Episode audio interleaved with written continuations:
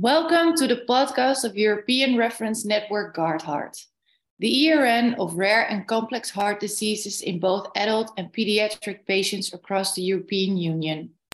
My name is Diane, and I am the social media manager, manager and your today's host. Today, our guests are Stellan Mörner and Theresia. From they are both cardiologists at the University Hospital of Umeå, Sweden. So, Therese, can you tell us briefly about your city? Yes. So um, Umeå is a city located quite far up in the north, uh, and it is the largest city in the northern part of Sweden. Uh, it's a quite uh, dynamic and diverse city. Uh, it has a rich cultural and academic history. Uh, and actually, in recent years, the, the town has gained a lot, uh, has gained recognition as a hub for innovation and innovation and startups. Uh, and it's also a town for those who like outdoors activities, um, such as hiking, skiing, fishing, skiing, and so on. Thank you. And Stellan, for you, the other question. Uh, can you tell us about your hospital and what is the main focus? Yes, uh, our hospital is the most northern university hospital in Sweden, and we have lots of uh, medical and other students. And geographically, we serve the northern half of Sweden, and Sweden is quite a big country, but it's only 10% of the population, so it's uh, quite scarcely populated, and we have long distance consultations often. And uh, it's a fully equipped uh, university hospital, and uh, the cardiac care is quite complete except uh, heart transplantation. And about the focus areas, our hospital has uh, six of them, including medical treatment of uh, brachial plexus injuries and intensive care during air transport, but also our Center for Cardiovascular Genetics is one of the focus areas of the hospital, which we're quite proud of. Thank you. And why did you become a member of the ERN and which thematic areas? Yes, uh, I want to give Annika Rydberg credit for our membership in GuardHeart. Uh, she is a very well known and respected professor in pediatric cardiology in Sweden, and uh, she's been working uh, with ion channel diseases for many years, and particularly the long QT syndrome. And it was actually thanks to her that we received an invitation to join the ERN, and we are part of the thematic areas one, two, and three, that is familial electrical diseases in adults and children, and cardiomyopathies and special electrophysiology conditions. And what can you contribute to the ERN?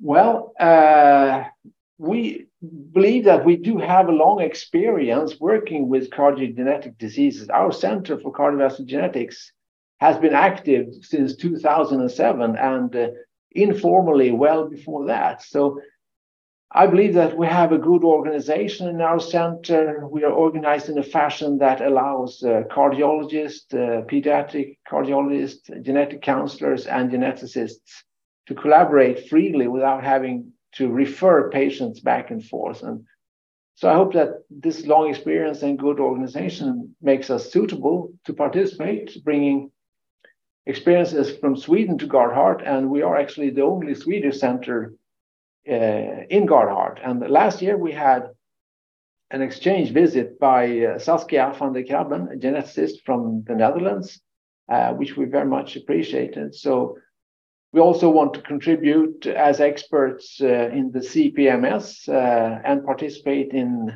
registries and research as well. Thank you. And do you have some any expectations from the ERN? Yes, of course. And I thought about this yesterday. I think uh, contributions and expectations are like a two way street. Uh, the same things can move back and forth on that street. And uh, so, what do we expect? I'd say that uh, a constant ongoing update of our clinical and research skills is something that we do expect. And just being in the company of true experts sort of rubs off and makes a difference. You have to be on your toes to keep up. And uh, being a member of this, the GuardHeart has made us evaluate our practice and routines uh, over the years. And we just finished a five year audit where we worked for weeks uh, scrutinizing our routines, what we actually are doing. And as I said about the two way street, we do profit from referring patients to the CPMS and also uh, participating in research and registries. Thank you. Thank you. Now we have some personal questions to the both of you. Uh, so let's start with uh, Therese. Where did you train and who was your most important mentor? Um, so I did uh, most of my training here in Umeå, uh, except for my two years of internship uh, when I was placed in Örnsköldsvik, which it, it's a smaller town, um, 100 kilometers south of Umeå. Um, and I think I can't choose between my two most important mentors during my training. Um, it was a senior psychiatrist actually called Anita Skröder and a cardiologist here in Umeå called uh, Christer Lindmark. Uh, and of course, my mentor regarding cardiovascular genetics, genetics he's, he's, he's just sitting next to me as we speak. Thank you. Thank you. And Stellan, where did you train and who was your most important mentor? Yes, I spent my university years uh, here in Umeå, and uh, then I did my first years as a junior doctor in a small hospital in Härnösand, which is uh, south of Örnsköldsvik, uh, where Therese uh, trained. And uh, there I met a very important clinical mentor, Dr. Anders Kempe. And he was fascinating because he he was able to mix a very high degree of medical competence with humbleness and a deep sense of empathy for each and every patient, which made a deep impression on me. And when it comes to cardiogenetics, I had the good fortune to spend a year in Paris at the Pitié Salpêtrière Hospital in 1997. And actually, that's where I met Philippe Charron for the first time. And I was happy to hear uh, his ERN podcast the other day.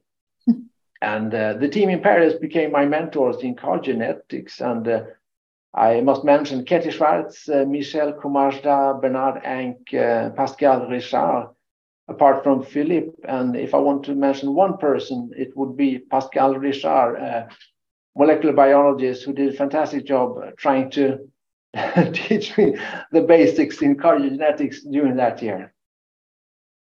Wow. And Stellan, what was the most important lesson for you? Most important lesson learned for you? Sorry.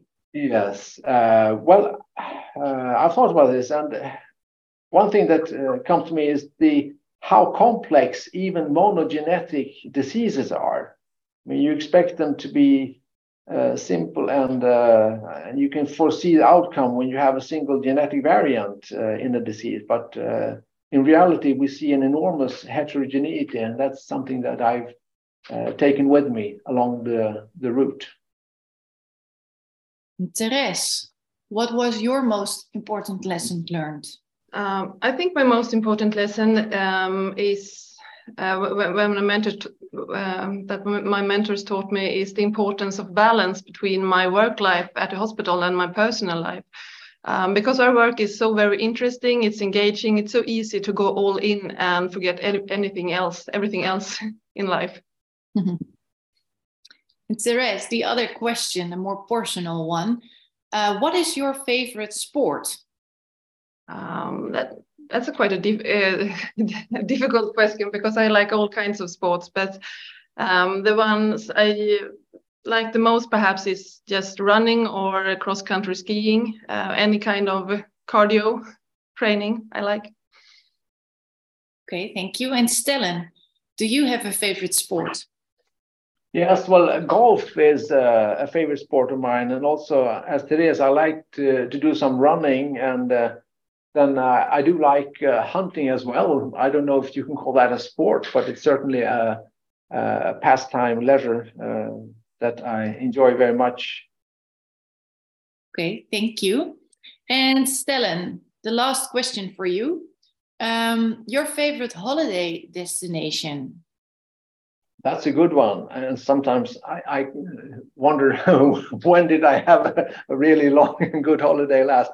Uh, in Sweden, I, I, believe that we have several fantastic destinations. We have uh, Dalekarlia, uh, northwest of Stockholm, uh, a beautiful landscape with lots of traditions. And then I think uh, perhaps most importantly, the the mountains uh, bordering on Norway, because what's fantastic about them is that the silence and solitude there is simply overwhelming. I mean, you can even hear the silence, and that's quite fantastic.